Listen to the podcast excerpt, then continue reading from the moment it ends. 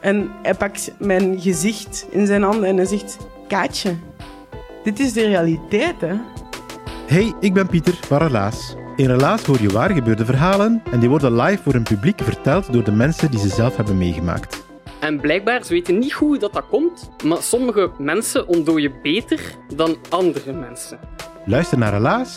Je vindt ons terug op alle plaatsen waar je podcast kan beluisteren. De kip zal geen lawaai niet meer maken.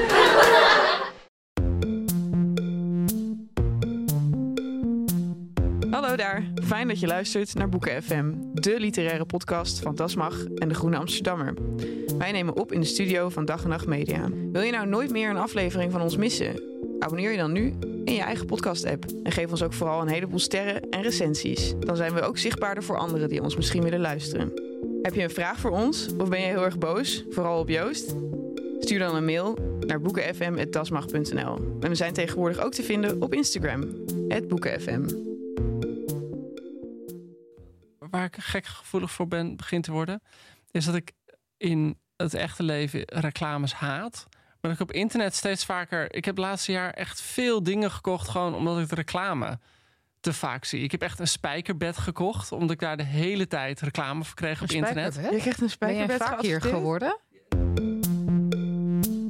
Hallo allemaal en welkom bij Boeken FM, de literaire podcast over boeken en de inhoud daarvan. En vandaag neem ik even het stokje over van Charlotte, want het is 9 uur 's ochtends vanwege een tijdslotprobleem bij Dag en Media. Konden we alleen vanochtend opnemen en ik heb een ochtendhumeur van je welste. Charlotte, wat gaan we daaraan doen?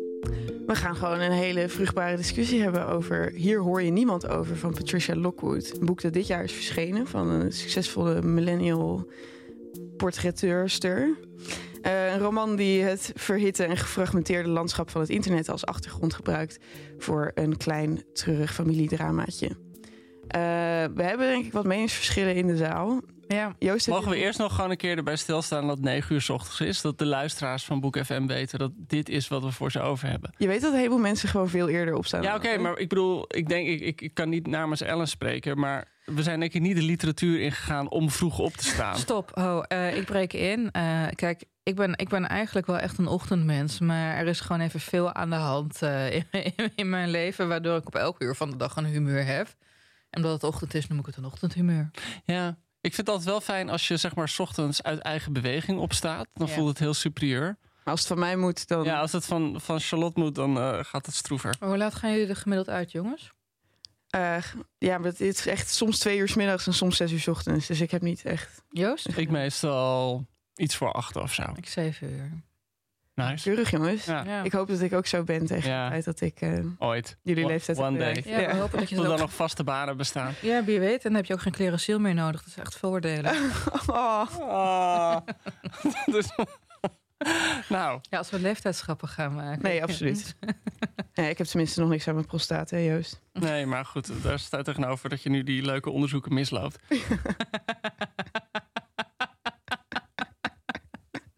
Ik moet nu echt denken aan American Pie. Of nee, aan Roadtrip. Oh, roadtrip inderdaad. Oh, waarin iemands prostaat wordt ge- Ja, ja, dat je er gemolken. geen genoeg van kan krijgen, Ja, inderdaad. Maar Ja, goed. Ah, geen, het is te vroeg voor het woord gemolken. Ja, ja gemolken. Dat, dat woord eh, moeten we er wordt toch altijd 's ochtends vroeg gemolken? Oké, jongens. Literatuur. Patricia Lockwood. eh, Lockwood. Wie ben je? Wie is Patricia Lockwood, mensen? Ah, Patricia Lockwood, dat zal ik jullie vertellen. Die brak in 2013 zomaar uit het niets door. Hoe oud is ze? Waar komt ze vandaan? Nou, dan moet ik even op de achterkant Uit van het boek kijken. 1982, dus bijna 40. Oh, bijna 40. Ze is Ja. Amerikaans. Ze is? Amerikaans. Ehm, en ze brak door in 2013 met een gedicht op de All, de site. En het gedicht heette The Rape Joke. De verkrachtingsgrap. Ja, en het is te lang om hier voor te lezen, maar ik zal een heel klein stukje voorlezen.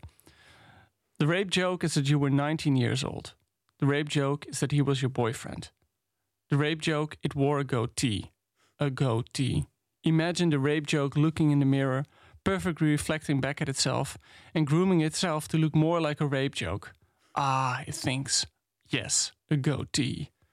No offense. Een goatee, voor de duidelijkheid, is zo'n heel vies sikje.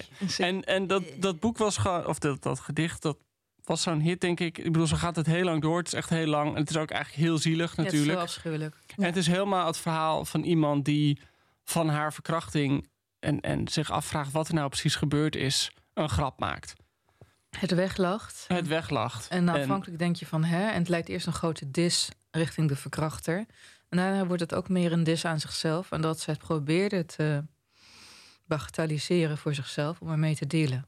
Ja, en ook dat gevoel van hoe kan ik ooit, want het was dus inderdaad haar vriendje afhankelijk, dat je ook denkt van hoe kan ik ooit, hoe kan je er zo naast zitten met mensen?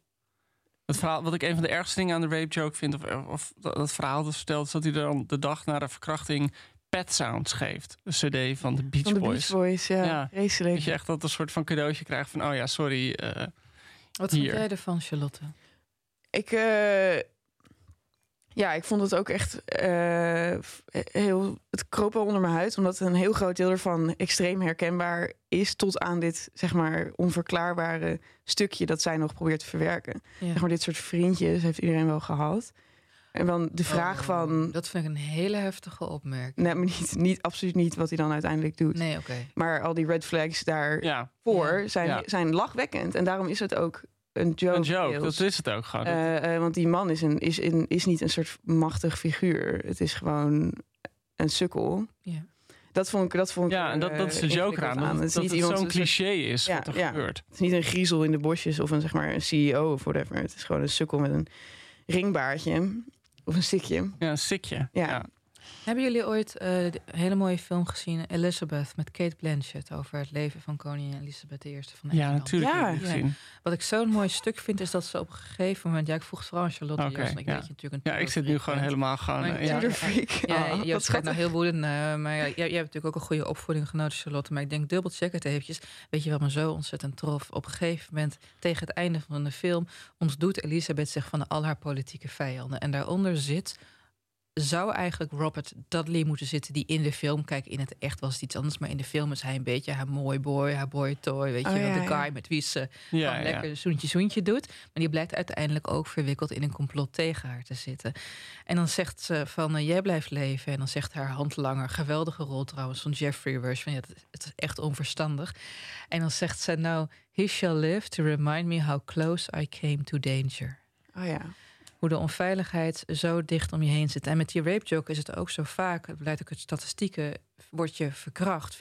Door, niet door een griezel uit de bosjes. Maar Nee, gewoon iemand die je al jaren kent. Ja. Of iemand die heel aardig is. En eh, ik bedoel, eh, ik heb wel eens tegen mijn wil in seks gehad. Eh, toen ik op een feestje, er was iets in mijn drankje gedaan. En ik weet niet wie dat heeft gedaan, maar er was opeens een guy die mij heel erg begon te troosten. En want ik was echt in paniek. En nou, toen was er opeens een eh, blackout. Ja. En werd je wakker in een vreemd bed. ja. Het is heel eigen tijds, denk ik ook. Dit. Nee, dit is van alle tijden. Nou, het specifieke format van het proberen te verpakken als iets ironisch. En dat niet Op kunnen. die manier, oh ja. Ja, ja. dat het dus dat, het- dat het als een er een grap over maken dat dat niet toereikend is of zo. En dat, ik heb het idee dat al haar werk heel erg over het internet gaat. Nou, dit, Mhm. dit Ik vind dat je echt een prachtig bruggetje maakt Ja, naar het Ja. boek. naar het boek. Ja. Nou, hierin probeert in het boek probeert ze zoveel explicieter om te gaan met eh, de vraag van oprechtheid op het internet. Het, het boek gaat over, hier hoor je niemand over, gaat eigenlijk over iemand die, ja, net als Lockwood. En wat ik gelezen heb in interviews met haar en, en portretten over haar, is dat eh, het leven van die ik-persoon in dit boek, eh, eh, of, of sorry, derde persoon. Zijpersoon. Zijpersoon, ja. Eh, heel erg overeenkomst met, met Lockwood zelf. En dit gaat in dit geval gaat, heeft, is ze niet doorgebroken met een viral gedicht, maar met een viral tweet. Ja. En die tweet was: kan een hond een tweeling zijn? Oh, dat is echt, dat is echt van Lockwood zelf. Nee, nee, nee. nee. Dat het gedicht, eh, ja. dat is van het personage. Maar bij Lockwood was het dan het gedicht. En bij haar was het alleen, ja, kan een hond een tweeling zijn? Waarbij je je afvraagt, wat is de grap? En tegelijkertijd is dat natuurlijk heel het wat het internet is. Ja, Dat dingen viral gaan waarvan je, als je er nuchter naar kijkt, denkt... hoe kan dit in godsnaam zo grappig of zo succesvol zijn? ik vond het wel. En daarom vond ik het echt raar om het in vertaling te lezen. Eh, Door Nicolette Hoekmeijer hele trouwens. goede Even props voor de ja, nee, een vertaling. sterke vertaling. Ja. Maar het, het, het gaat omdat het zoveel gaat over die specifieke taal van internetcultuur, die helemaal in het Engels Ja, is eigenlijk. Grappig is dat, hè? Ja. eh, eh, gaan er sommige dingen wel een beetje verloren. Dus zelfs Can Dogs Be Twins is heel instant herkenbaar als het soort taal dat wordt gebruikt op Ja. Twitter. Terwijl kan een hond een tweeling zijn is heel dichterlijk ineens. Dus het heeft een soort hele rare extra laag van literatuur overheen, omdat het naar het Nederlands vertaald is. Ehm, niet dat dat dus niet werkte, maar ehm, ja, omdat het zo'n specifieke context is van dat internet dat uit, vanuit Amerika lijkt te stromen als uit een vulkaan of zo. Is Ja. het, eh, Of uit een beerput kan je haast zeggen. hè? ja, ja, Dat vind, ik vind, dat vind ik ook een interessante opmerking, Charlotte. Want het Engels is daardoor, door die associatie met de meligheid van het internet... en eigenlijk als voor het Westen lingua franca van het online bestaan... Ja. heeft een wat belachelijke connotatie gekregen, heb ik het idee. Nou, en volgens mij ook, daar ben ik wel mee eens. Omdat het ook heel vaak eh, foutief internet. Of oh, foutief Engels is. Ik bedoel, je hebt in Ja. heel veel, Oh ja, heel veel memes zit onhandig taalgebruik. Katten, can I have cheeseburgers? ja, ja, Ja. ja. Eh, gewoon, eh, gewoon heel veel van dat soort. eh, het is juist dat de taal ook belachelijk wordt gemaakt. Nou, ze heeft het de hele tijd over. eh, want de hoofdpersoon is dus een expert op het gebied van internetcultuur. En wordt tijd uitgenodigd om daar praatjes over te houden. En dat wordt dan in een soort absurd licht gezet, omdat zij op een vrij academische manier dan praat over hele domme internetgrapjes. En daarin vond ik vrij onterechte zelfkastijding van Lockwood zitten. Over deze tijd en over deze generatie. Want denk bijvoorbeeld aan, het gaat over, weet het over hoe je het woord sneeze, dus niezen, Mhm. grappiger kunt maken door het verkeerd te spellen. Ja. Dus niet met E-E-Z-E, maar met E-A-Z-E. Eh, en dat er gewoon visueel grappiger is en waarom dat dan is. Eh, en ik denk dat als we daar over 50 jaar op terugkijken of zo, dat we het echt interessante taaldiscussie vinden. Of een vernieuwing, of gewoon een experiment met de vorm, of weet ik veel wat. Zo in dit boek wordt het toch een beetje neergezet als een soort morele leegte, of een soort culturele leegte, dat we het daar de hele tijd over hebben. Ja, ik, eh, ik- nou, daar kan ik zelf wel bij. Maar inderdaad ook het onvermogen om met de rest van de werkelijkheid om te gaan. Ja. Dat je, eh, als je het maar een soort van in een meme verpakt, dan is het lekker zacht. Dat is En- waar, ja, daar ging de rape joke natuurlijk En- ook en- over. Dus dat, dat, dat bedoel ik dat het zo'n mooi brugje was. Het voelt de hele tijd aan alsof ze de hele tijd bezig is. De wereld die heel eng is, want het gaat inderdaad over Trump en het gaat over klimaatverandering en over racisme. Eh, hoe je dat allemaal verpakt als een grap, waardoor het opeens ja, aanraakbaar wordt. Als- Ja, ja, dat is waar. Eh, maar- Overigens trouwens die lange lezing die erin zit. Op een gegeven moment gaat ze naar Londen om die lezing te geven. Dat is bijvoorbeeld echt zo'n lezing die Lockwood zelf heeft gegeven. Die stond ook in de London Review of Books. Ah, dus er is een overlap. Er is een behoorlijke overlap. Er is een overlap. Hey, en laten we het heel even, want we kunnen nu, we gaan nu al wel best wel de diepte in over wat dit boek stelt over het internet, maar even nog over plot. Hè? We maken dus Ja. kennis met iemand die over het internet zweeft, eigenlijk de portal, Ja, de portal noemt het steeds. als ze dat noemt.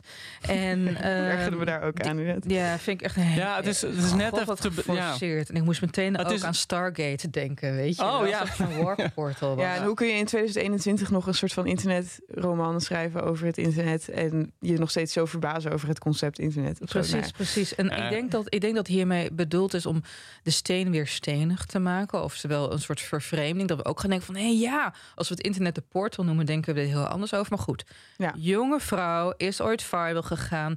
Heeft een berg Twitter-aanhang van heb ik jou daar. Lockwood heeft meer dan 100.000 Twitter-volgers, zag ik eh, Ja. vanochtend. Wow.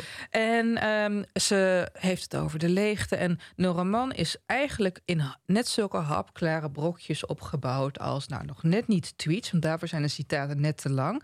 Maar het zijn, nou, ik denk alineaatjes van maximaal 20 regels. En dan gaat ze weer door naar de volgende alinea. Het zijn snippets. Het is haast een soort van, nou ja, tutti frutti, hè, aan ideetjes. En dat eh, moet je een half boek doorstaan. En dan opeens gebeurt iets. Haar moeder belt en ze zegt: ja, je moet nu komen. En volgens mij zit Lockwood dan ook aan de andere kant van de Ja, zit in wereld. Engeland, mij, Engeland ja, of W, ja. nou goed, even twee. En wat blijkt er, en dat is eh, een belangrijk deel van het plot. Haar zusje is in verwachting. Maar ze is in verwachting van een kindje met. Ja, hoe noem je dat ook weer? Ja, Elefant. Oh Ja. nee, dat is iets anders. Het is, het Zullen we het even, aan, eh, even heel toepasselijk aan de Google vragen? Even Ja, aan? Google. Nou, het Ja? is in ieder geval Het wat, wat de elephant wat de man- Elephant Man heeft. Dus dat is een soort van grote vergroeiing. Ja, van je hoofd Van je en dergelijke. Nou, vooral van je hersenen. En daar gaat het dus. eh, eh, het is het Proteus-syndroom. Oh ja, dat, Dat is heel- Protest, dat was het. Ja, vertel heel- eens even, Charlotte. dat Ja. heel erg zeldzaam is. En dat, en dat in het boek wordt beschreven als een soort lukrake overconnectie van de dingen in het brein van dat kindje, van de foetus. Dus het hoofd groeit veel sneller dan de rest van het lichaam.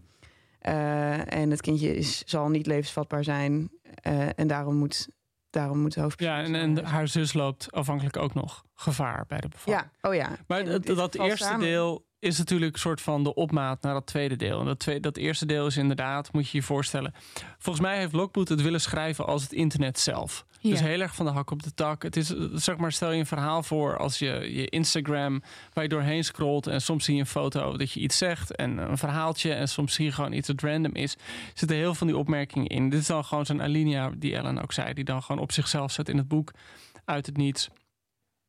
Ook angstaanjagend was dat ze zo beïnvloedbaar was. In 1999 had ze vijf afleveringen van The Sopranos gezien, waarna ze zich ogenblikkelijk wilde aansluiten bij de georganiseerde misdaad. Niet dat gedoe met die schietpartijen, maar dat ze allemaal in een restaurant zaten.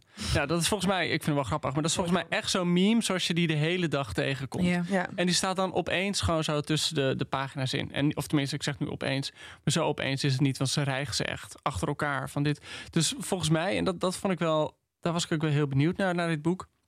Wilde zij echt een soort verhaal vertellen met de aandachtspannen en alle afleiding die je ook hebt als je op internet, of tenminste op social media eh, zit te scrollen. Ja, wat jij zegt dat het heel erg een, een, een vertegenwoordiging van het internet is. Of ze probeert het internet te vatten in een vorm die niet het internet is, Ja. wat in- interessant is.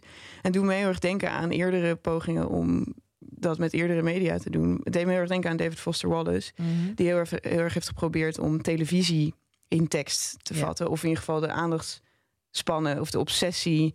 herhaalde, herhalingen en eh, het snelle wisselen wat je doet met zeppen en zo. Dat, Nou, hij had een obsessie met het gevaar van televisie en het verslavingsgevaar. Nou, Dave Foster Wallace is ook met het internet heel vergelijken. Omdat het van die boeken waren waar alles in moest zitten. En alles verwees naar elkaar. Hij leek een soort pro- proto-internet. Maar je hebt zo'n je hebt zo'n heel bekend fragment dat hij samen met Jonathan Franzen bij Charlie Rose zaten. Charlie Rose was zo'n hele beroemde, ehm, een van de weinige echt hele culturele talkshow host. Inmiddels is hij met Me Too allemaal afgevoerd. En dan zat hij samen met Jonathan Franzen. Die waren allebei nog piepjong. En toen had hij de hele bekende, de bekende eh, uitspraak. Dat toen had hij het over het boek en hij vergeleek het helemaal met het internet, met de behoefte om alles samen te vatten en alles bij elkaar te bundelen. Eh, en toen zei, toen zei Charlie Rose wel, oh, your book is very long. En toen zei hij, eh, zei hij wel, hij, ja, maar het is niet zo erg als het internet. En waarop Charlie Rose toen zo tussen neus en lippen door zei, wel, even compared to the internet, it's long. en iedereen die een boek van Dave Foster Wallace in zijn boekenkast heeft staan, weet echt dat je denkt van, oh mijn god. Dat neemt Ja. één, één boek neemt één plank. in ja, één plank, ja, één plank ja, per boek. Ja, maar dit Ja. was ook een verwoede poging van hem om. Hij, was, hij worstelde heel erg met zijn eigen televisieverslaving. Wat ik net zeggen, want in zijn biografie staat dat hij alleen maar voor de Ja, tv echt een zit. hele dag. Ja, Met nou, zijn bandana om. Ja, nou, en hij moest ook steeds de televisie weer wegdoen om, om zichzelf te redden daarvan en Ja. zo. En ik denk dat hij die frustratie op papier heeft geprobeerd te zetten In En- Infinite Jest. in Infinite Jest. Ja. En, en het doet me ook denken aan de dichter Ezra Pound, Hmm. die eh, een van de eerste typemachine-dichters was, die echt dus rechtstreeks op zijn typemachine aan het dichten was. En die werkte heel erg met inspringen en met rare paragraafdingen en met herhalingen van woorden die dan precies even lang zijn steeds, omdat het uniform is, omdat het op Ja. een typemachine is. Dus het medium bepaalt uiteindelijk ook Ja. de inhoud. Ja, Ja. dat wie jij dat ook weer. Ellen Dekwits. Marshall McLuhan zei. Ja, Eh, nee, en het is natuurlijk. En, en, en Foster Wallace deed het wel op een slimme manier. Want hij heeft dan de gimmick, tenminste, dat is het verhaalelement in Infinite Jest. Dat er dan zo'n videoband is. Met daar een, een film op. Wat is het? Een, een, een aflevering. En dat is zo grappig dat als je het gaat kijken, dan ga je dood. Want je kan niet ophouden met kijken. Zo leuk is het. ja. Dat is zeg maar het, eh, als dan het symbool voor de verslaving van tv. En dat Mhm. doet Lockwood denk ik ook. Eh, door de portal dan is dat misschien het equivalent van die videotape. Want zij eh, worstelt, de hoofdpersoon worstelt heet het met dat ze de grens niet helemaal kan voelen tussen de werkelijkheid en haar werkelijkheid. Namelijk, zij leeft op het internet, ze is beroemd op het internet. Ze functioneert daar eigenlijk als een vis in het water. En eh, oh, dat is een cliché politie, maar Merel is er niet. Ja, maar juist niet. Ja, ja, ja. Maar zelfs tot op zo'n hoogte dat ze op een gegeven moment een kopje koffie kwijt is. Gewoon in haar huis. En dat ze niet het gevoel kan loslaten dat ze dat ergens in haar telefoon heeft neergezet. Omdat ze daarin zit de hele Mhm. tijd. Mhm. Eh, wat op zich heel goedkoop metafoor is. Ja, en, en wat ze natuurlijk heel duidelijk beschrijft, en eh, er zitten af en toe inderdaad van die meer essayistische passages in, eh, is dat het dat internet, die, die, die wereldbeleving via het internet, ehm, alles opslokt en ook alles duidelijk maakt op een gekke manier. Eh, ik lees u voor. Het was een plek waar ze wist wat er zou gaan gebeuren. Het was een plek waar ze altijd de juiste kant zou kiezen. Waar het falen in de geschiedenis zat en niet in haarzelf. Waar ze niet de verkeerde schrijvers las. Geen enthousiasme voelde opvlammen voor de verkeerde leiders. Niet de verkeerde dieren altijd juichten bij stierengevechten. Kleine kinderen liefkozend aapje noemden. Geloofde in sprookjes of mediums of het fotograferen van geesten. Zuiver bloed of onlogenbare bestemming en nachtlucht. Waar ze geen lobotomie liet uitvoeren op haar dochters of haar zoons en naar het front stuurde. Waar ze niet, waar ze niet was onderworpen aan de getijden en stromingen en de stormen van de tijdgeest waaraan niet viel te ontkomen behalve door genialiteit. En zelfs dan sloeg je vermoedelijk je vrouw, liet je je kinderen in de steek, kneep in de billen van de dienstmeisjes, had je überhaupt dienstmeisjes. Ze had gezien hoe de eeuw haar ontknoping naderde en ze had geweten hoe het allemaal zou uitpakken. Alles was besloten door een hemel in lange zwarte rechte toga's. En zij zweefde erboven, als het hoofd, en zag alles, echt alles, achterstevoren, achterstevoren, en keerde zich angstig af van haar eigen stralende dag kolonialisme, siste ze tegen een schitterende zuil, terwijl de gids haar ongerust aankeek. Uh, dat laatste is trouwens een regel die losstaat van ja. de alinea erboven. Uh, kudo's voor het fotografisch geheugen vandaag. Ja, ja, ik kan het zeggen. Maar uh, nee, ik las er maar bij. Om, sorry, ik, ik, ik las er maar bij omdat dat kolonialisme echt zo eigenlijk precies is wat ze beschrijft. Dat je doordat internet zo'n veilige afstand hebt over de wereld, dat je de hele tijd alles kan veroordelen. Dat je dan door de stad loopt. Waar is ze ook weer dat ze dit zegt? Ze krijgt een rondleiding ergens. Ja, maar dat, maar dat doet er verder naartoe. Goeie opmerking, Joost. Inderdaad. Um, je kan vanuit de veiligheid kan je iets, iets veroordelen zonder dat je fysiek aangevallen voelt. Ja, zonder dat je echt in, de, in, in debat hoeft te gaan ook. Want je kan gewoon iets roepen en je weer terugtrekken. En, en verdwijnen. Ja. Ik moest trouwens wel, ik heb een paar keer toch wel echt heel hard om dit boek moeten lachen. Het is echt een hit or miss boek, vind ik trouwens, qua grappen. Het is of dat je echt met je ogen rolt van chick, echt. Maar met dat ze kolonialisme tegen zo'n Griekse ja. zelf zegt. Ja. Daar moest ik toch even van naar het toilet. Dat vond ik echt heel erg leuk. Um, maar je hebt nu denk ik wel redelijk het eerste deel geïllustreerd. Met citaten. Hè? Dan komt het tweede deel en dan is het Proteus kindje wordt geboren. Daar zitten een paar interessante dingen over. Want het wordt, die zus die wil aanvankelijk het kind of overweegt ook om het kindje te aborteren. Is in de staat waarin ze leven ontzettend veel gedoe over. Dan heb je nog een soort van betoog. Tegen, ja, tegen abortus. Het kindje wordt geboren. En uh, misschien ben ik cynisch. Maar uh, ik heb het idee dat het boek van een ironische mix van teksten die ook op het internet kunnen worden gevonden en de ironische lege levenshouding die met het internet samenvalt, opeens dan realistisch wil zijn? Of is het satire? Ja, ik hoop niet dat het satire zou zijn, want dan is het echt extreem Het zou heel zijn. Ja. ja. Ik, denk dat ze dat ik echt heel Amerikaans soort van feel good. Grappig, want ik hoopte juist wel dat het satire mm. zou zijn, om dan echt die detachment van iemand die internetverslaafd is, uh, uh, los te bikken. En ook laten zien hoe emotioneel onvolwassen iemand is om in zulke bewoordingen, want lieve luisteraar, ik zal u even inlichten. Um, ze worden allemaal verliefd op dat kindje. Uh, het kindje is verder, het, het, krijgt geen naam. Het krijgt ook geen persoonlijkheid mee. Trouwens, de broer en de zus en de vriend van de zus die ook een rol spelen. Allemaal flat characters. Je ziet amper wat het met hen doet. Dat kindje, natuurlijk is er het verdriet.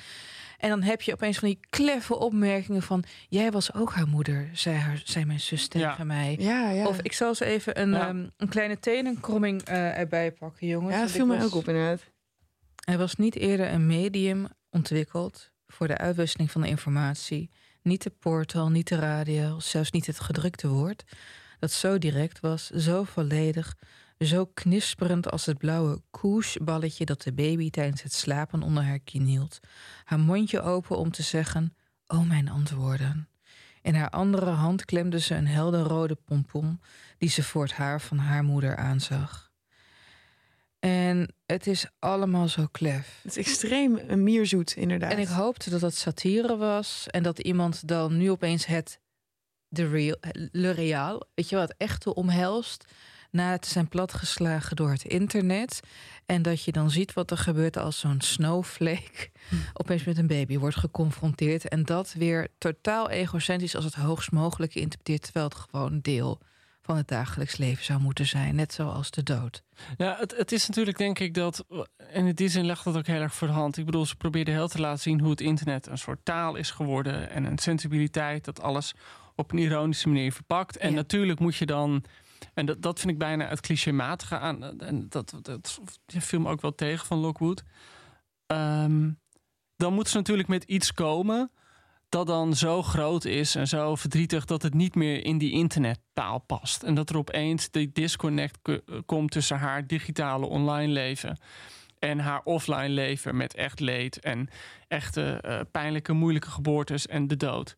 Ik vond het wel een vrij simpel contrast tussen Ja, vond ik een heel het, simpel het, contrast. het echte en het... Wat ik er wel helemaal bij vond passen, en dat vond ik ook wel iets, maar dat is misschien mijn persoonlijke irritatie over, is dat het niet haar overkomt, maar de zus. Want dat vind ik namelijk ook zoiets dat typisch op internet is, dat mensen heel vaak met verdriet schermen. Dat is niet En natuurlijk is het wel Ja. dat het eh, is, is het verdriet van je zus ook jouw verdriet. Maar op internet wordt echt eh, is bezaaid met mensen die verdrietig doen over dingen die anderen overkomen. Ja, Joost, stop, stop, stop. Maar ik ben meervoudige tante. en als een van mijn neefjes iets overkomt... Ja, dat is ook wel je verdriet. Dat is ook wel... Ja, nee, dat, dat geloof ik meteen. Maar op een of andere manier vond ik het er echt bij passen dat Ja. het niet haar overkomt. Nou, vooral omdat ze spreekt in het tweede deel heel vaak in de wij-vorm. Maar stop, het, het, het- oké, mag heel veel voor alle tantes en ooms ter wereld. Eh, Absoluut. het overkomt haar wel. Ja, dat, sorry, maar da- da- daar word ik dan een beetje... ja, nee, maar dat- ik- op een of andere manier. Het is Ja. wel een laag van detachment die ze toevoegt aan Ja, God. dat vind ik wel. want- en, en maar het zal was clichématiger geweest. Het was echt een probleem geweest. Ik, nou ja, of het had meer voor de hand gelegen, nog meer voor de hand als het haar zelf was overkomen. Nee, want er zit En- ook een kleine, zit een kleine eh, eh, notitie in die ook nog even erop wijst dat zij kinderloos is, toch? Want dan Ja. op een gegeven moment vraagt Ja. De arts van haar zus vraagt dan aan van heb jij ook kinderen? En zegt ze, is ze bijna gene- geneert ze zich om toe te geven dat ze alleen een kat heeft die Dr. Butthole heet. Ja, heel ironisch. Eh, ja, wat, Ja. wat op zich. Ik vond dat dus eigenlijk ook weer een soort Puriteins-Amerikaanse mening over dat het enige dat het leven heiligt is moeder worden of zo. Dat, zij, dat zij Mm. een grote leegte vertegenwoordigt omdat ze geen moeder is. Eh, en omdat ze. En de grote leegte van het internet is ook de leegte van haar leven. Om- En het enige dat het leven weer belangrijk maakt is, is die geboorte. Grappig. Nou, en, en volgens mij zit er ook heel erg die duidelijke. Ik bedoel, zij wil dit boek heel erg plaatsen in het contemporaine Amerika met alle heftige politieke discussies. Ja. En eh, dan komt er dus ook die abortus, die pot- potentiële abortus in, die ook zoiets is dat recht door de familie loopt. Na die rape joke heeft eh, eh, Lockwood een memoir geschreven, Priest Daddy, was een enorm succes. Of, heb jij, je hebt het gelezen? Ik heb het gelezen, echt heel grappig. Heel grappig. Maar was het ook goed? Ja, ook echt heel goed. Ja? Ja, ja, ja. En eh, dat gaat over hoe zij opgroeide inderdaad met zo'n man. Eh, ja, haar vader was een soort van priester, maar wel een soort lekenpriester, wel getrouwd. Ze had de hele tijd gitaarmuziek te maken en te drinken. En, en, maar ook een totale hillbilly, super conservatief, heel erg pro-Trump uiteindelijk. Dus dan heb je, heb je, krijg je ook nog dat dilemma opgezadeld... waarin die, die zus dan eh, duidelijk wordt dat het niet goed gaat met eh, de zwangerschap. En dan krijg je dat, de vraag van, oké, moet er een abortus plaatsvinden? Ja, dan heb je dus die vader die dan eigenlijk alleen maar zo'n beetje is van... nou, dit is hoe God het wil en zo moet het nu eenmaal gaan. En dus, dus je had ook het blijkt idee God van... het ook te willen. Dat vond ik wel frustrerend. Ja, ja, want dat het kindje leeft tegen alle verwachtingen in nog een half jaar. Ja, En is ook nog eens betoverend schattig, terwijl het een hele enge ziekte heeft. Ehm, Ja, nee, maar het voelde dus een beetje aan wat jij ook zei met... eh, eh, eh, Dat is zo heel Amerikaans Ja. om dan ook dat onderwerp erin te fietsen. ja. Nou, ik vind het opportunistisch. Want het, gaat, het, het, het, het wil de grote thema's pakken. Hè? Het refereert ook heel vaak aan Donald Trump als de dictator. Ja. ja, ik vond Het het refereert cringe. aan George Floyd.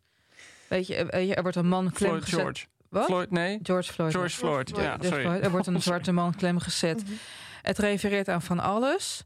Maar het allerbelangrijkste, wat echt, eh, als het zich afspeelt in de tijd, in de nadagen van Trump en tijdens de crisis rondom Black Lives Matter, een van de allerbelangrijkste dingen die ik extra interessant zou hebben gevonden wanneer je thuis een ziek kind hebt en internetverslaafd bent, ontbreekt, namelijk de pandemie. Ja, maar ik vond hem dus wel al sluimeren. Want dit is verschenen nadat de pandemie begonnen Ja. eh, was. Ja. Ze heeft het op een gegeven moment Ja, over ze heeft het op een gegeven moment wel over zijn infectie. Die, Over dat eh, Trumpisme. Of nee, wat is het? Wat noemt ze nou een infectie precies? Haar vaders politieke opvattingen. ja, maar ze heeft het niet over corona. En ze heeft Niet het expliciet. Nee, nee. Nee, en dat vind ik lui. Dat Ik denk van ja, als je het tof wil doen en dit wil aan, want kijk, Black Lives Matter moet je ook zien, die, die, die- dat kon erupteren door de pandemie. Ja, dat had wel mee te maken. Ik vind het wel grappig, want je hebt wel helemaal gelijk. Ik had, het, ik had helemaal bedacht van ja, oké, maar dit boek is in het voorjaar in Amerika verschenen. Dat betekent dat, dat het een half jaar, minstens een half jaar eerder af was. Want in Amerika zijn die productieprocessen heel lang. Maar inderdaad, als je wel Black Lives Matter er nog in kan trekken, dan had je Ja. de pandemie er ook in kunnen, kunnen Ja, en, trekken. en, en nogmaals, kijk, eh, eh, mijn- vader is ziek, zoals jullie weten. En eh, dat is een heel, daar kijk je heel anders naar nu de IC-bedden vol liggen door de pandemie. dan wanneer eh, er geen pandemie was geweest. En met zo'n kindje, idem. Kijk, Ja. Het is natuurlijk zo dat, dat een- zo'n zo'n baby op een heel andere intensive care terechtkomt dan iemand met COVID.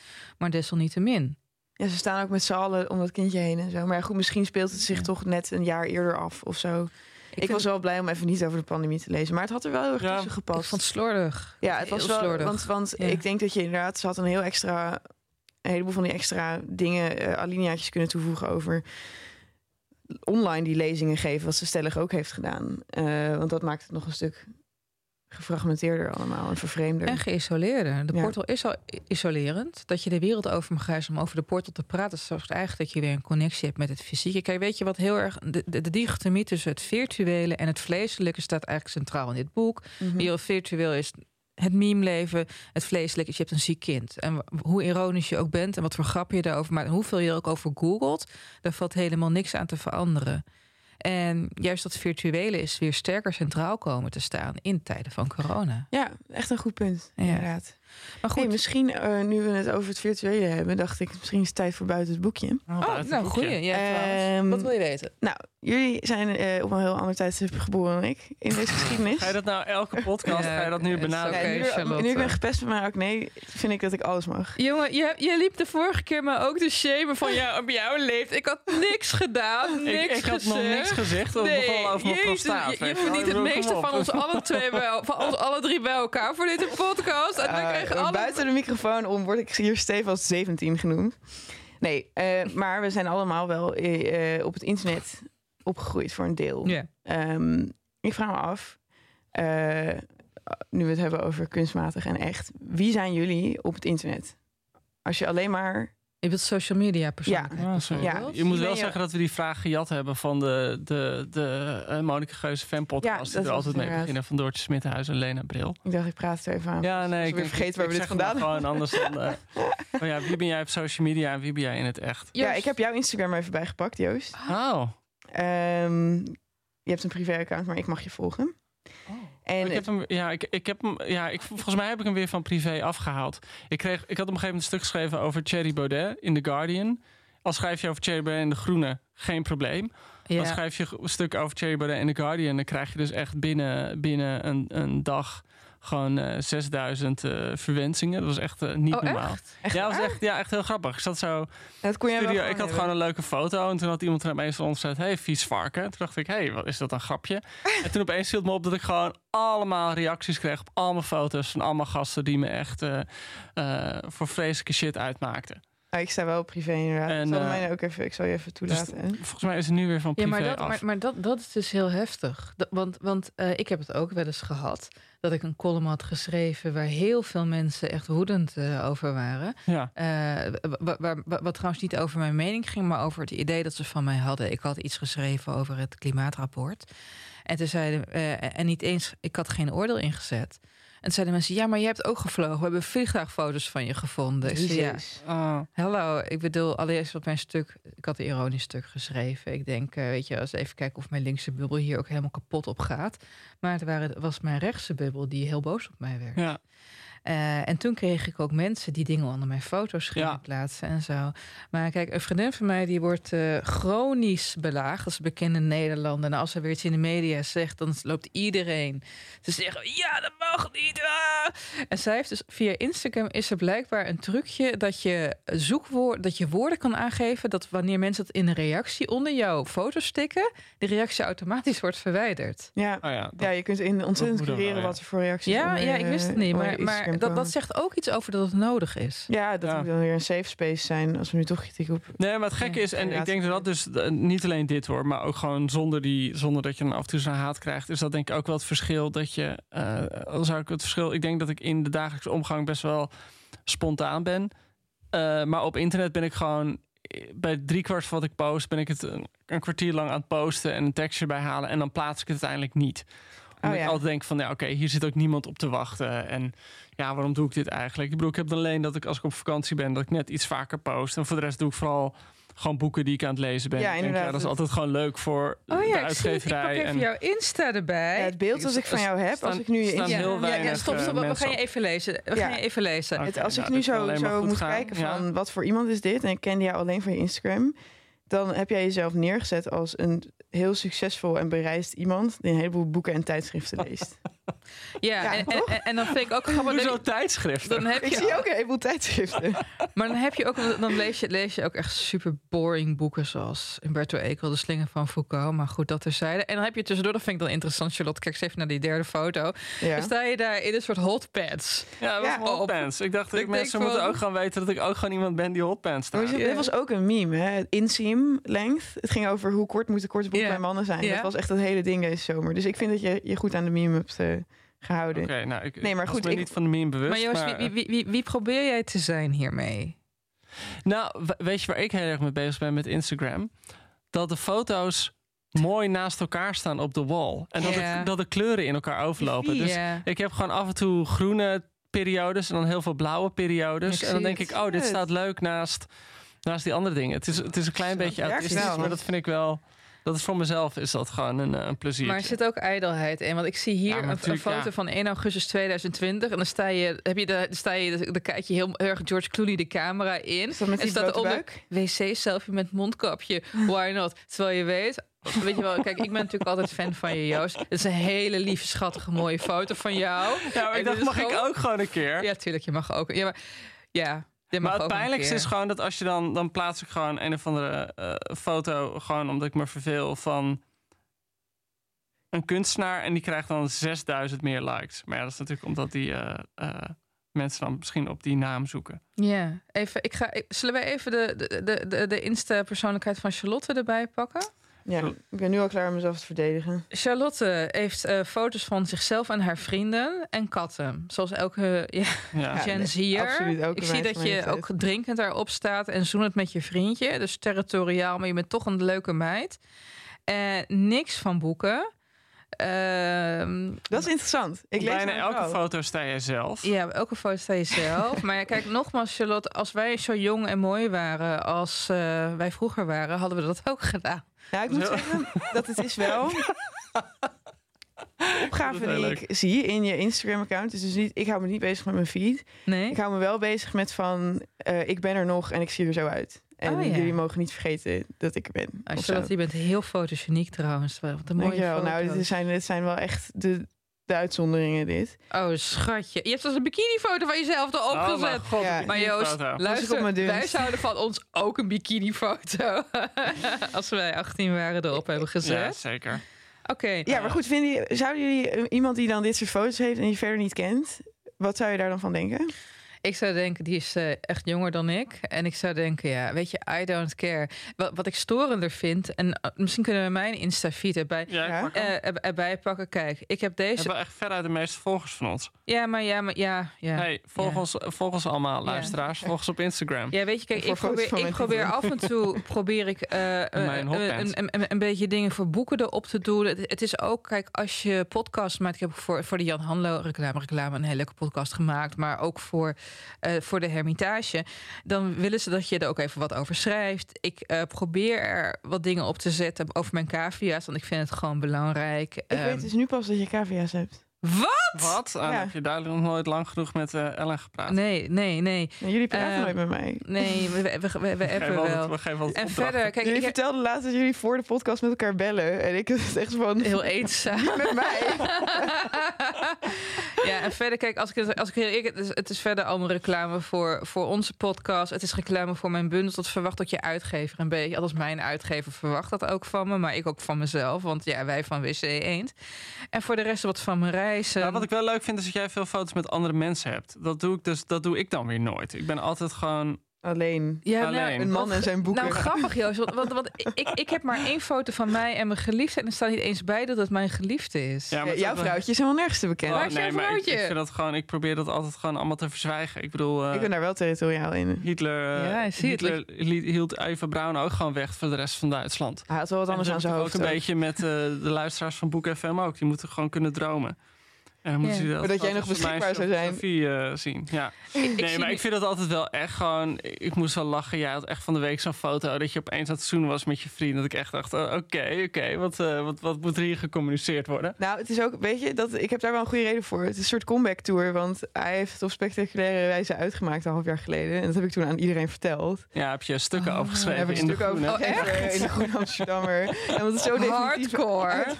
Ja. Ja, we kijken heel erg in naar het deel 2 stuk. Dat het weer, hoe hij het hardcore aangemaakt heeft. Ja, nou, dus nu moest ik, moest ik in één keer iedereen tegelijk vertellen dat het weer aan was. Of zo. Ik kreeg daarna ook een heleboel berichtjes van oude buurvrouwen en zo van... Wie is die jongen in jouw foto? Ik dacht dat het uit was. Ach, Nou ja, grappig. Ja. Dus Maar- het is ook, het is ook, je online persoonlijkheid is ook gewoon een handige manier om grote Bepaalde- boodschappen tuurlijk, te ja, ja. communiceren. En, en ook als je, vooral als je een boek hebt of er komt een boek aan, eh, Ja, want wel, is dat, dat- gewoon heel fijn. Ja, Ja, dat heb ik geen Maar hebben jullie mijn, wat, wat vinden jullie van mijn Instagram? Kijk, het is, Ja. het is aan de ene kant, ik moet erbij zeggen, het is ook vastleggen nu het er nog een beetje redelijk uitziet, mijn kop. Kijk, als ik, als ik alle tijd van de wereld nog had gehad zoals jij, Charlotte. Kijk, er was een tijd, heel lang geleden, ik denk dat het een halfjaartje duurde, maar dat ik echt wel moppie was. Dat ik echt wel, weet je wel, dit is eind jaren negentig. Dan was ik echt wel bij de zelfs Tuurlijk. podcast misschien een snoepje van de week Oh. geweest. Nou, dat is waar eenmaal. Dat zeg ik ook zonder koketterie. Dat bedoel, eh, ik weet hoe, ik weet hoe modellen eruit zien. Ik weet hoe mijn hoofd eruit ziet. Maar je weet jezelf echt super fotogeniek erop te zetten. Ja. Maar ik vind het meer leuk als, dat jij altijd gewoon met mensen erop staat. Die dan altijd hetzelfde hoofd trekken als jou. Ja, knap hè, met mijn broers. Ik ouders alle- en met allebei heel veel vriendinnen altijd. En Ik vind je wel, ik vind je eh, Best maar kritisch. mooier zonder de pony, moet ik zeggen. Oh, grappig. Ik krijg juist meer chance met pony. Ik heb zo'n ik heb zo'n waterhoofd. Mijn, mijn, mijn vriend, ik, ik, eergisteren, hè, ik, ik ging heel langzaam met mijn hoofd zo naar hem toe om een kusje te geven. En hij zei, oh, het is net alsof een luchtballon nice. Dat is echt de liefste. Ja, dat is echt te lief. Nee, oké, maar is er, eh, welke mate van kunstmatigheid zit er dan in jullie online leven? Oh, veel. ja, je? weet je, luister, het, het, is, het, is, het, is, het is reclame. Het is wel af en toe dat ik, en dat, dat doe ik, deed ik meer via Facebook, ook mensen wil vragen van, jongens, ik, ik ben echt, ik weet niet hoe de wereld werkt. Leg mij dit uit, leg mij dat uit. Bij Amsterdam durf te vragen, geweldige ja, ja. site. Hoe zit dit? Ik probeer dingen te delen over fucking depressie. Weet je wel, ik deel af en toe een Je meme. bent dus wel transparant. Het is transparant, ja. En af of is toe... het quasi-transparant? Nou, Nee, zo ironisch ben ik niet meer. nee, maar het is ook, ik bedoel, kijk naar mezelf. Het is op geen enkele manier nep, maar het is natuurlijk gewoon gecureerd. En Ja. ik bedoel, ja, ik post geen Dus- boeken die dus- ik niet aan het lezen ben. Maar ja, oké, inderdaad, er zijn ook momenten dat je gewoon, dat je in de, je maakt niet die foto dat je gewoon om, om zeven uur s'avonds gewoon nat geregend in de Albert Heijn staat. Gewoon een uur voor de, voor de opwarmmaaltijden en niet kan beslissen. Ik bedoel, dat, ja, dat, is, het, dat is gewoon echt een, een groot deel van wat het dagelijkse leven is. Wat ja, een dat haunting niet- beeld is dit. Ja. dat, dat zet je niet op. eh, nee, ik heb echt nog nooit een opwarmmaaltijd. eh, eh. wat ik wel merk, dus, eh, waar ik gek gevoelig voor ben, begint te worden, is dat ik in het echte leven reclames haat. Maar dat ik op internet steeds vaker. Ik heb het laatste jaar echt veel dingen gekocht, gewoon omdat ik de reclame te vaak zie. Ik heb echt een spijkerbed gekocht, omdat ik daar de hele tijd reclame voor kreeg op internet. Je krijgt een Ben spijkerbed vaak hier geadverteerd? geworden? Ja, nee, ja, maar dat, dat je dan. Het, is dan niet met spijkers, maar met van die plastic punten. En Ja. dan moet je dan op gaan liggen. Waar ten behoeve van? Nou, dan krijg je een betere bloeding. Sinds dit weekend heb ik een skincare routine.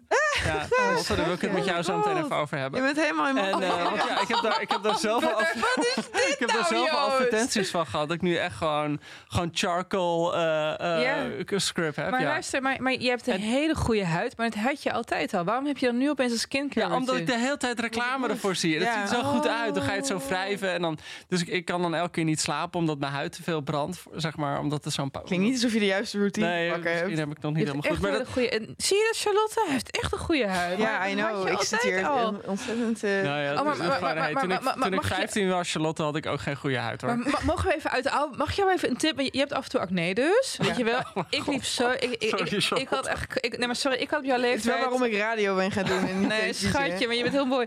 Maar ik had op jouw leeftijd ook maar verteld... ik- was ik ook echt had ik een QWERTY-code van mee-eters en witkopjes op mijn hoofd, weet je wel. Maar weet je wat bij mij het grote verschil maakte? Elke dag mijn hoofdkussen verwij, eh, verwijderen, eh, verschonen. Oh. Ja, ik heb er meestal niet zo'n last van. Ik heb het gewoon, eh, ik heb een spiraaltje laten zetten. Dus ik zit nu hormonaal een beetje Oh, je bent een Oh. beetje hormonaal in de war. in de war. Ja, Oh, daarom. ja. eh, hebben me ook ja, absoluut nog niet op de toppen van mijn kunnen Nee, meegemaakt. Nee, nee. Nee? Nu we toch alles op tafel aan het je gooien nog zijn. mooier Ja, we in zijn het echt? tafel aan het gooien. Dat is echt meer dan ik aan kan. Ik heb gewoon, volgens mij ben ik jarenlang of, gaan slapen met tandpasta zo op mijn gezicht. Want dan zouden ze ook. Ja, Tandpasta? vreselijk. Ik had zo'n acne. Dat Ja, is dan, dan droogde. Nou, ik had dat denk ik toen ik Nee, 13 of Niet 14. zeggen, niet zeggen. Het is heel slecht voor Nee, ja, nee jongens, mijn- mijn huisgenoot die is echt koning van de skincare routine. Die probeert maar de heet het aan de salicylzuur te helpen en de chemical peels. maar dan moet je wel de, de dagen erna factor 100 op je hoofd. Nou, oké. Moeten we nog terug naar het boek? Ja, Eh, want Nou, ik heb ja, dus- ik ik, merk dat ik het, die, stop ehm, even. Ik merk dat ik het leuker vind om met jullie nu te praten over skincare routines dan over deze roman. ja, dat, dat zegt Ja, jij bent over- geen fan, hè? Het gekke is wat, ik, wat ik dus moet zeggen van, van Lockwood. En het, het is, het is nou, ja, ik, ik ga niet zeggen dat het mijn schuld is. Ik was gewoon heel benieuwd naar dit boek. En ik heb het ook met heel veel interesse gelezen. Meer met interesse dan liefde. Zodat Lockwood, nou, ze heeft Andy Memoir geschreven. Dat soms als ik met iemand naar bed ga. Meer uit interesse. Gewoon gebiologeerd. En ehm Lockwood heeft dus die, die memoir geschreven, Peace Daddy. Die was echt heel goed en heel grappig. Ze schrijft nu met enige regelmaat voor de eh, London Review of Books. En dat zijn essays die ook echt steen en steen goed goed, zijn. Haar ja. stukken over John Updike zijn en heel grappig. En ze geeft een perfecte lezing van die boeken. Dat is echt Ja? iets dat zij zo goed beheerst. En ook over, ze heeft ook veruit het beste stuk over Rachel Cusk geschreven. Ze heeft een geweldig stuk nu over Marianne Engel, dat beerboek. Oh, geweldig. dat ja. is echt geweldig. Ja, love dat boek. Ja. Eh, heel bijzonder. En, en dat, dat kan ze zo geweldig. En ik dacht echt van dit boek. Eh, en ook die lezing die ze een keer over internet gaf, die ze in het boek eh, heeft opgenomen. Ik dacht echt van zo gaat het boek worden. En toen was het dus wel echt heel iets anders. Nee, maar ik vind hem, dat ze een paar grappige interventies wel dan doet. Als je dan op zoek bent met, zijn, met zo'n generatie naar hoe vertaal je het internet. Dan heeft ze dat beeld van een kindje met een overgroeid brein. Dat uiteindelijk toch een haat, waar iedereen toch een liefdeverhouding mee heeft. Dat is, het, dat is uiteindelijk het beeld, toch? Ja. Van het internet. Ja. Dat is natuurlijk ook wel een mooi symbool. de ook. synapsen die maar niet kunnen stoppen met groeien. Ja. Het kindje is daardoor ook gedoemd om te sterven. Maar terwijl het nog leeft, kan niemand zijn ogen ervan afhouden. Dat is denk ik wat uiteindelijk het beeld is dat zij van het internet probeert te scheppen. Ja, Eh, als je er dan een metafoor in wil lezen. ik vind het een mooi metafoor om Nee, te ik lezen. vind het heel geforceerd. En ik vind het ook raterie dat je de dood van een kind en de ziekte van een kind op deze manier inzet. Dat kun je inderdaad wel afvragen of dat smakeloos is. Ja. Nou ja, kijk, het is fictie. Dus dan, ik bedoel, Ik dan kan je, dan kan je heel veel dingen kan je, kan je Ja, smakeloos maar je, je, je, je mag smakel, je hebt smakeloos en smakeloos. En ik vind dit gewoon een gimmick. Ik vind dit. Nee. Nee. Maar goed, weet je, kijk, luister. Ik ben, jullie, jullie weten, ik ben geen liefhebber. Ik vind het sentimenteel. Ik vind het makkelijk. Ik vind het. Ik heb het opgeschreven, rouw in tijden van telefoonverslaving. Maar dat. eh, ik moest denken aan Hannah Barefoots Boekenweekgeschenk. Niet gelezen? Nee. Jij gelezen, Joost? Ja, gelezen. Ja. Ja, eh, dat vind ik een veel geloofwaardige omgang. Kijk, daar gaat het bij om hoe je. Dat, is een bedrijf en dat zijn mensen die moeten dan de ergste dingen uit Oh ja. online uit, uit beelden filteren. Die moeten se- sensitivity content en zo bepalen en zo.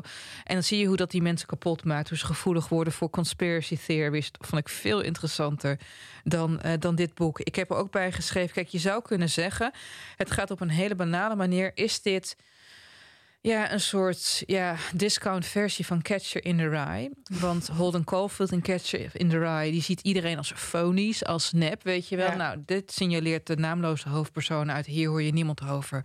Ook online, maar bij Holden Caulfield zit er een wanhoop achter. ja. Eh, een wanhoop naar oprechtheid. En hier wordt die wanhoop, die zit er wel in... maar het, maakt het, het is tegelijkertijd zo lauw warm verteld... dat het je, mij als lezer althans niks doet. Ik vond het een discount Maggie Nelson benadering van onderzoek naar wat het internet vermag Mm. en hoe het ons hoofd kapot maakt. En trouwens, eh, we zitten toch altijd deels met ons hoofd in een fictie. Is het niet het internet, dan is het wel sociale etiketten. Dan is het er wel, zoals in Madame Bovary, de ridderromans die we lezen ter afleiding van het feit dat we als vrouwen letterlijk en figuurlijk in een maatschappelijk corset zitten.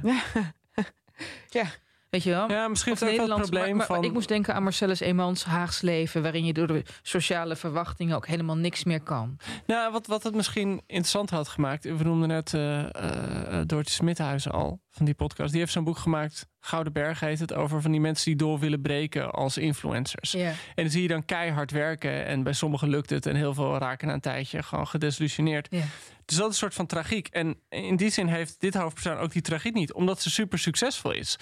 Als, eh, als internetter. Ja. Ik bedoel, ze wordt gewoon de wereld overgevlogen om lezingen te geven. En eh, aan de lopende band gaan dingen blijkbaar viral van haar. Dus ze is gewoon al een succesnummer. Dus in die zin gaat ze ook niet ten onder aan dat internet. Ja, ze Het- heeft geen kind. Nee. En haar man wil wel de hele tijd connectie met haar die hij niet kan krijgen. Want hij is iemand-. Ja, maar zij, zij wil het zelf een stuk minder. Zij vindt het wel fijn dat die connectie met haar man niet helemaal dat is. vind, ik een stuk, dat vind ik een stuk grimmiger eigenlijk dan iemand die het niet lukt om online Ja. ster te worden. Ik vind het grappig dat je Smithuis boek noemt. Want ik vond dat daarin hetzelfde eigenlijk goedkope onderscheid gemaakt werd tussen echt en nep. Want in, eh, in Gouden Bergen portretteert door Smithuizen van die mensen die influencer zijn als mensen die voor de camera heel erg een glimlach opzetten en dan achter de schermen steken ze een sigaret op of hebben ze een huilend telefoongesprek of zo. En dat zet ze heel erg neer als iets dat heel verwerpelijk is en dat ook uniek is voor het internettijdperk. Hmm. En ik denk dat dat natuurlijk niet waar is. Dat kunstmatigheid van je connectie met andere mensen is altijd al aanwezig geweest. En eh, dat het niet zo simpel is als dat je telefoon uit je zak wordt gestolen, want zo eindigt het boek. En dat je dan Eh, ineens Het boek van Patricia Oh, Lockwood. sorry, ja, het, boek, van ja. Patricia, het boek van Patricia Lockwood. En dat je dan ineens bevrijd bent. Dat is dat. Nou ja, maar... Het- dat, het- maar dat wat- ironiseert ze toch ook een beetje. Ja, dat hoop ik dat, wel. Dat ze naar maar plafond toe zweeft of zo. Maar Maar dat, wat- kijk, wat ik, wat ik bijvoorbeeld wel weer grappig vind, is ehm, ook wat is, wat is echt, wat is nep, maar ook wat is belangrijk. En ik vind best wel, kijk, je kan je voorstellen dat er in China heel veel jongens eh, tien uur per dag in een fabriek werken. En daarna acht uur per dag gaan zitten gamen. Dat die game voor hun leven belangrijker is dan dat werk in die fabriek. Fun En- fact, Joost. Even heet van de naald. Het is net bekend geworden dat de Chinese regering vanaf komende maand... Kijk, wij nemen het op 30 augu- 31 augustus op. eh, mag je nog maar drie uur per week als Chinese jongeren online gamen. Oh ja, nou, op straffen van.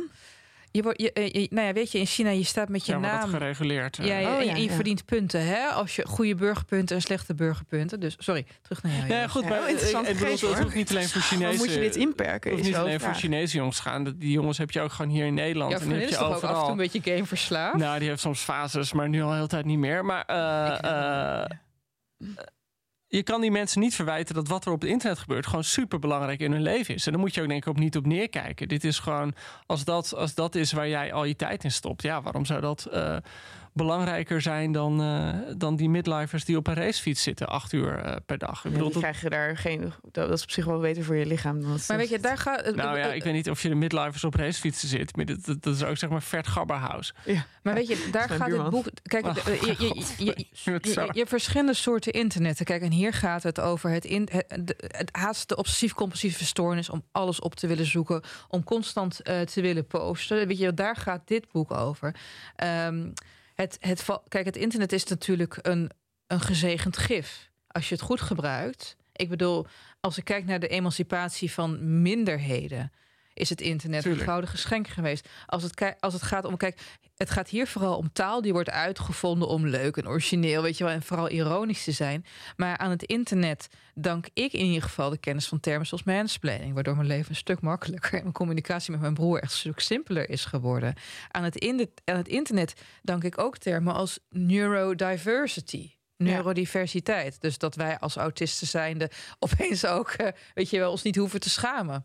Dus ehm, Ik denk dat ze die dubbele beklemming en bevrijding wel degelijk heeft geprobeerd maar, weer te geven. maar wat mij betreft faalt ze daar een beetje in. Ja? Dus ik voelde hem niet zo. Ik vond het vooral ironisch, ironisch, want slecht, want slecht. Ja, nee, het was wel inderdaad vrij oordelend in, in de verslaving van internet is alles overheersend en staat haaks op menselijke leven. Ik bedoel, ik kan nog beter klussen dankzij YouTube-filmpjes. Ja, ik ook. Ik, heb echt geleerd hoe je, hoe je eh, ik heb leidingen de aangenomen. cv-ketel moet bijvullen. Precies, precies, precies. Heel Maar, makkelijk, blijkt nu. maar ehm, ik proef eigenlijk, want we beginnen een heel klein beetje... Ja, om het laten we maar, gewoon ehm, afronden. Eh, ja, Ja, om met, met. Douglas Hofstadter te zeggen... we worden een beetje een infinite loop zo. Ja. Nou, het is natuurlijk een ingewikkelde vraag of het internet uiteindelijk eh, te verdedigen is. Eh, daar kun je denk ik nog een heel uur over vol lullen. Maar we zijn al eind gekomen. Mijn leven is beter dankzij het internet. Maar ik moet wel, oh ja, dat wil ik even nog aan jullie, van jullie weten. Hè? Hoeveel uur brengen jullie beroepsmatig per dag door op het internet en hoeveel uur niet beroepsmatig? Ja, ik hou het niet bij. Ik, nee, Ja, ik heb, ik hebt mijn schermtijd uiteindelijk ja. uitgezet. Omdat ik Ja? het confronterend vond. Maar sindsdien ben ik echt wel steeds minder ook op mijn telefoon gaan zitten. Ja. Ik, maar ik moet zeggen dat ik zit wel vrij in die Lockwood hoek van me heel erg zorgen maken over de verslavende kracht van het internet. Ja. Ervaar je dat voor jezelf ook? Eh, eh, ik ben er zelf heel bang voor om in dat gat te vallen. Ja. Nee, ik, eh, maak me ook wel echt zorgen over wat het doet met aandachtsspannes van Precies. mensen. Ik merk bij mezelf, als ik een paar dagen niet lees en veel op mijn telefoon zit, dan gaat lezen gewoon moeilijker. Ja. En, en Ja. Ik, ik durf, er- ja, goed, is altijd zo makkelijk om, om. Maar ik bedoel, er zit gewoon een, een, volgens mij een direct verband tussen mensen die, jongeren die heel veel op mijn telefoon zitten en volgens heel veel moeite hebben om boeken uit te lezen. En dat gaat, dan heb ik niet eens over literatuur, dan heb ik het echt. Ik ken zoveel mensen die in het onderwijs zitten. Ja, ja, En eh, zowel het middelbaar onderwijs als het hoger, hoger onderwijs. En allemaal zeggen, we zien gewoon de, al tien jaar lang, twintig jaar lang, zie je gewoon die aandachtspannen van leerlingen. Eh, en niet alleen van VMBO, maar ook gewoon van HAVO en VWO. We zien gewoon die aandachtspannen achteruit gaan. Mhm, Ja, mhm. dus in die zin is het op zich een boek dat voor deze tijd iets te zeggen heeft. Maar, even- Ja. maar over Desondanks aandacht gesproken, geven geen antwoord op mijn vraag. Wat was de vraag nog een keer? Zie je wel. Hoeveel tijd brengen jullie op het internet door? Oh ja. Ja, dus ik weet het niet meer, maar zo min mogelijk. Zo min Eh, mogelijk, ja, dus ja? ik doe ook beroepsmatig zoveel mogelijk Ja. op papier. Oké. Maar ja, goed, ik, ik, ik, zit bij de Groene gewoon de hele dag achter mijn mail. En ik moet dingen opzoeken en zo. Dus, dus ik zit daar gewoon eh, vele uren per dag achter. Ja, ja. Maar ja, ik- dat, ja dat, dat is ook je werk gewoon. Ik, pro- ik probeer, ik denk dat ik twee uur beroepsmatig per dag, dus met mail en achtergrondinformatie. En een uur nog wel eh voor de fun. Scrollend. scrollend. Ja, oh, eh, absoluut. Ik ook. Wikipedia. Dat is al zo mogelijk. Ja, Wikipedia. Mijn huisgenoot dus schermtijd van, Wikipedia-verslaving. Ik heb gehad. Wikipedia-verslaving, ja. Mijn, sorry, Ja? mijn huisgenootje is, is, eh, is nog een jaar jonger toch? Je huisgenoot? Of? Wat dat is je buurman, sorry. Nee. Die is nog een jaar jonger dan ik en die zit heel erg op TikTok. En eh, die heeft een schermtijd van 6,5 uur. Ja, dat lijkt me echt. Eh, eh, dus ik zit wel heel erg dicht bij de portal in Ja. mijn huisje in Utrecht. dus ik vond het ergens wel aanspreken. En daarom geef ik dit boek, denk ik, een 6. Oké, ik geef het boek een 7 min. oké. Ja. Nou, Ellen gaat nu, Nou, gaat nu horen. ver, ver in. Die gaat Nou nee, ik ga niet tof doen door, en door een extreem laag cijfer te geven om hierbij af te steken. Maar kijk, ehm, ik, vind het, ik vond het gewoon zonde dat zo'n goede vertaler dit boek heeft moeten vertalen. Het klinkt echt heel kut. Ik, ik was dit boek aan het lezen. Ik dacht op een gegeven moment van hoe lang nog? Hoe lang moet ik dit nog lezen? Weet je wel? Ik, ik was er echt chagrijnig over. Het vertelde mij niks nieuws. Er zaten, er zat denk ik, in totaal zaten er drie pagina's aan grappen en mooie poëtische observaties. En ik dacht van, oh wauw. Ehm, Ze is misschien meer een dichter. nou ja, ik vond sommige analyses vond ik ook wel interessant. Maar ik was zo chagrijnig van, oké, je kan het dus wel. Waarom loop ik naar dit soort shit te lezen dan?